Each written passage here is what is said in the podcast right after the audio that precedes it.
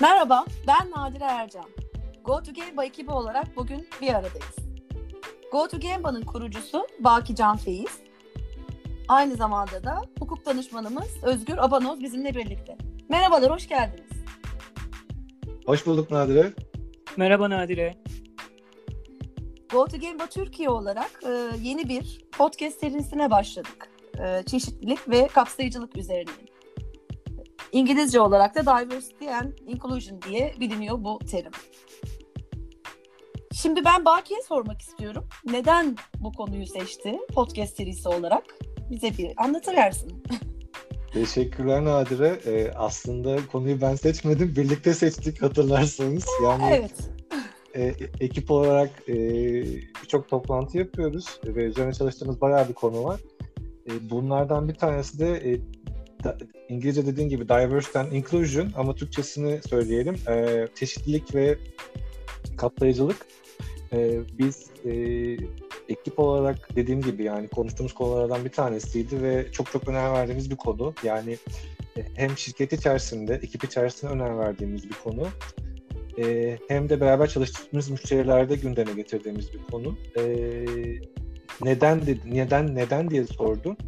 E, aslında Türkiye'yi düşünecek olursak yapacak çok iş var. E, çeşitlilik ve kapsayıcı konusunda çok ihtiyaç olduğunu düşünüyoruz. E, bu noktada da hem farkındalık yaratma hem de yapıcı, ileride yapacağımız çeşitli eğitim ve çalışmaları desteklemek amacıyla ilk önce bir podcast e, serisiyle başlayalım e, dedik. Evet hatta bunu 3 sezon e, yani toplamda da yaklaşık 15 bölüm ol- olacak şekilde planladık.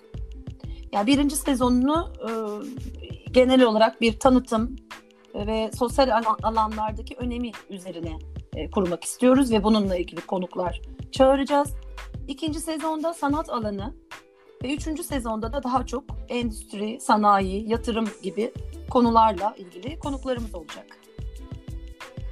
E, Valla ben tabii bu ilki e, heyecanla bekliyorum. Neler çıkacak. E, biz biraz da biraz giriş olsun diye bir podcast çekelim istedik e, hep beraber. E, kapsam çok geniş, aslında çok e, geniş ve büyük bir konu. E, bir de ülkeye göre de farklılık arz ediyor. Yani her ülkedeki işte diversity'deki hassasiyetler, farklılıklar e, değişik. Ama e, ben şunu görüyorum, çok uluslu şirketler bunu alıp götürüyor şu anda. Yani konuyu e, kendi içlerinde e, bu konuda belli hassasiyetler var yönetim kurulu düzeyinde ve e, yukarıdan aşağıya e, stratejik olarak da bunu e, değerlendiriyorlar ve e, bu konuda çalışmalar yapmaya çalış, çalışıyorlar. E, farklı dediğim gibi çok uluslu şirketlerde farklı uygulamalar mevcut ve e, bir de tabii çeşitlilik diyoruz. Çeşitlilik hani bize biraz daha yeni e, ülkemizde ve hani daha kavramsal olarak e, konuyu öğrenmeye çalışıyor, insanlar anlamaya çalışıyor. E, halbuki yurt dışında bu konuda ciddi e, aksiyonlar alınıyor, çalışmalar yapılıyor özellikle şirketler boyutunda. E, bir internete açıp bakarsanız farklı görseller de göreceksiniz.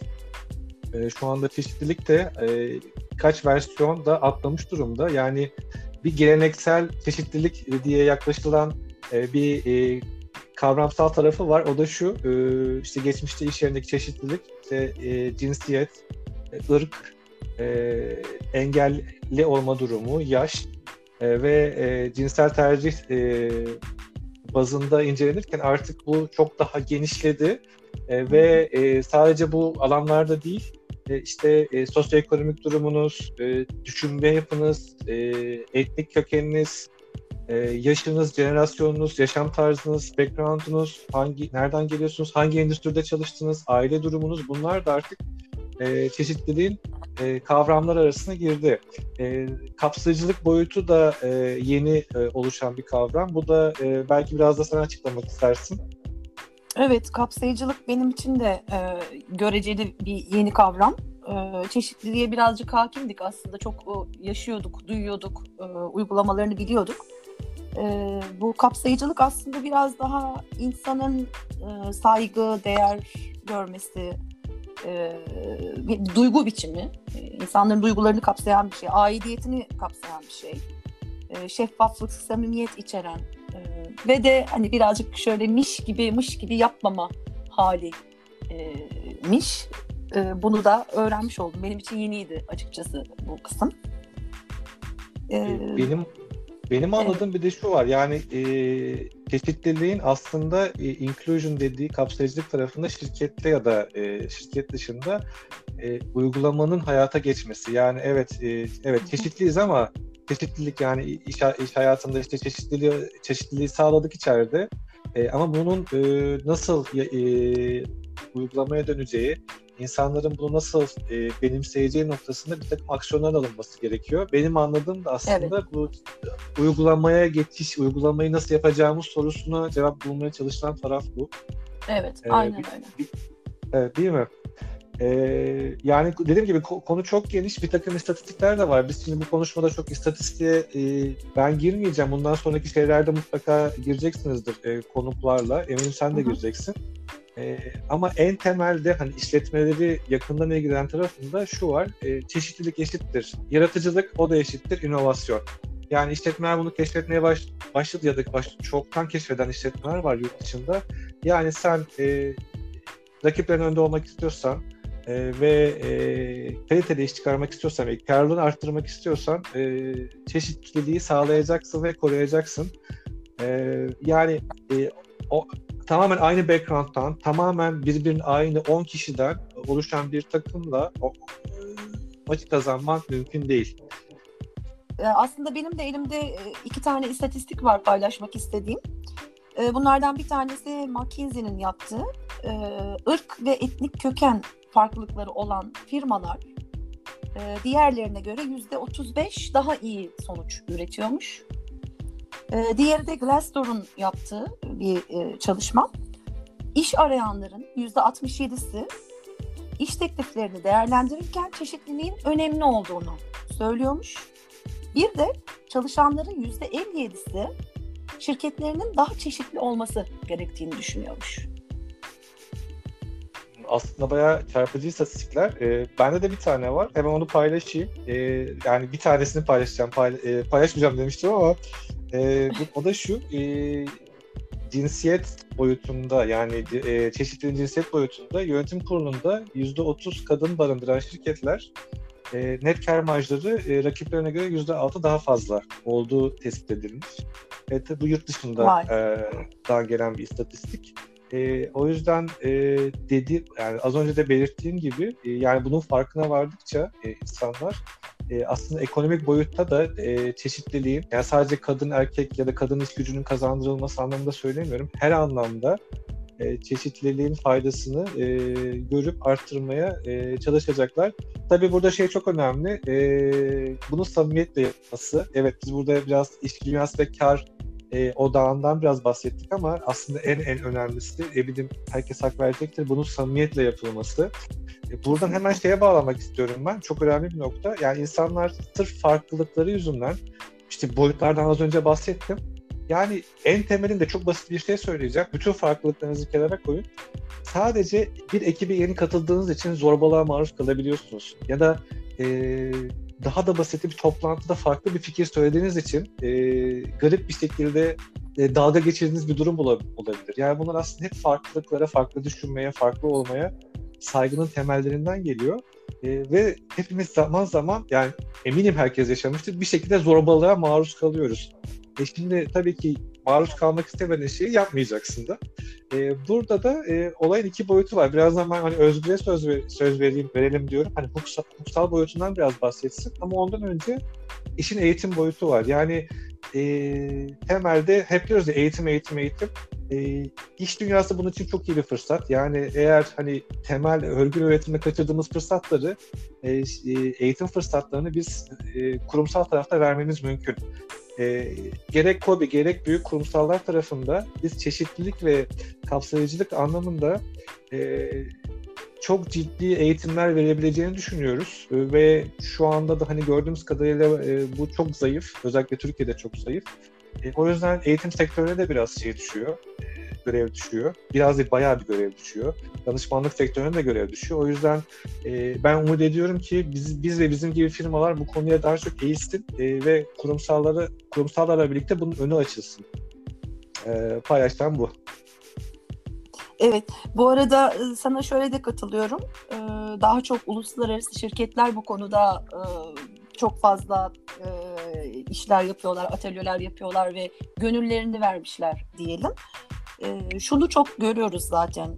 E, bir haksızlığa uğrayan, e, diyecek bir şeyi olan, bir rahatsızlığı olan, mobbinge uğrayan diyelim kişilerin başvuracakları mekanizmalar artık şirketlerde kurulmuş durumda.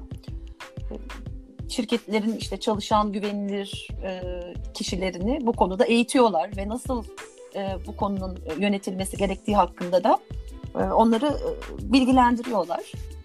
E, burada artık Özgür'e dönelim istersen. Özgür sen e, nasıl bakıyorsun bu konuya? E, diversity hukuksal açıdan açıkçası daha çok e, kadınların iş hayatına dahil edilmesiyle ilgili, engellilerin iş hayatına dahil edilmesiyle ilgili ve adli sicili bulunan kişilerin iş hayatına dahil edilmesiyle ilgili e, düzenlemelerle karşımıza çıkıyor bizzat baktığımızda. Ancak dolaylı olarak mobbing konusunda kendini daha net biçimde gösteriyor.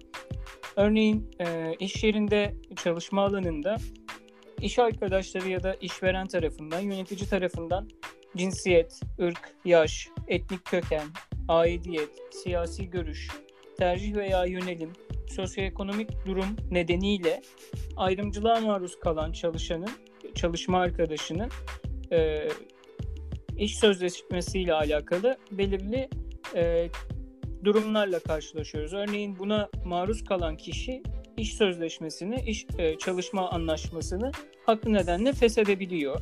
Aynı zamanda ayrımcılık tazminatına hak kazanabiliyor bunu kanıtladığı müddetçe ve bu şekilde kendini iş dünyasında aslında bir nevi kabul ettirmiş durumda. Ama bizzat özellikle diversity için belirli düzenlemeler henüz ülkemizde mevcut değil. Az önce mesela Baki bahsetmişti e, yanılmıyorsam.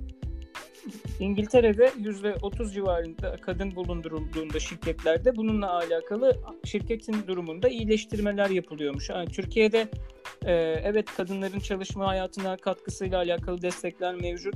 Engellilerin çalışma hayatıyla e, çalışma hayatına dahil edilmesiyle ilgili düzenlemeler mevcut ama bizzatihi özellikle bir hukuki düzenleme yok. Belirttiği gibi yani e, şey e, kanun tarafı, e, kanun koyucuların yaptığı çalışmalar tabii ki hepimizi ilgilendiriyor ve önemli. Ama ben şahsen şuna inanıyorum. Tabii kanunları aşmadan, kanun koyucuyu da beklemeden şirketler, işletmeler gerçekten hani çok organize olanları da var. Daha az organize olanları da var e, beklemeden kendi içlerinde bir takım şeyler yapabilirler. E, bunu pozitif anlamda söylüyorum. E, bunu da en temel şey az önce be- belirttiğim gibi eğitim. E, bu konuda çalışanlara e, yoğun bir eğitim hatta iş, ilk günden itibaren bu konuda eğitim e, bunu tabii samimiyetle yapması gerekiyor işletmenin. E, ve belirli ağırlıklarla farkındalığı arttıracak çalışmalarla e, bu konuda e, işletmeler elini taşın altına koyabilirler. E, yani dediğim gibi hukuksal boyut ayrı ama bunu beklemeden ya da buradaki düzenlemeleri beklemeden hepimiz e, bir şeyler yapabiliriz. Evet. Çok teşekkür ediyorum Baki, Özgür. Ben teşekkür ee, ederim. Ben teşekkür ederim Nadire. Bundan sonraki podcastlerimizde konuklarımızla birlikte olacağız.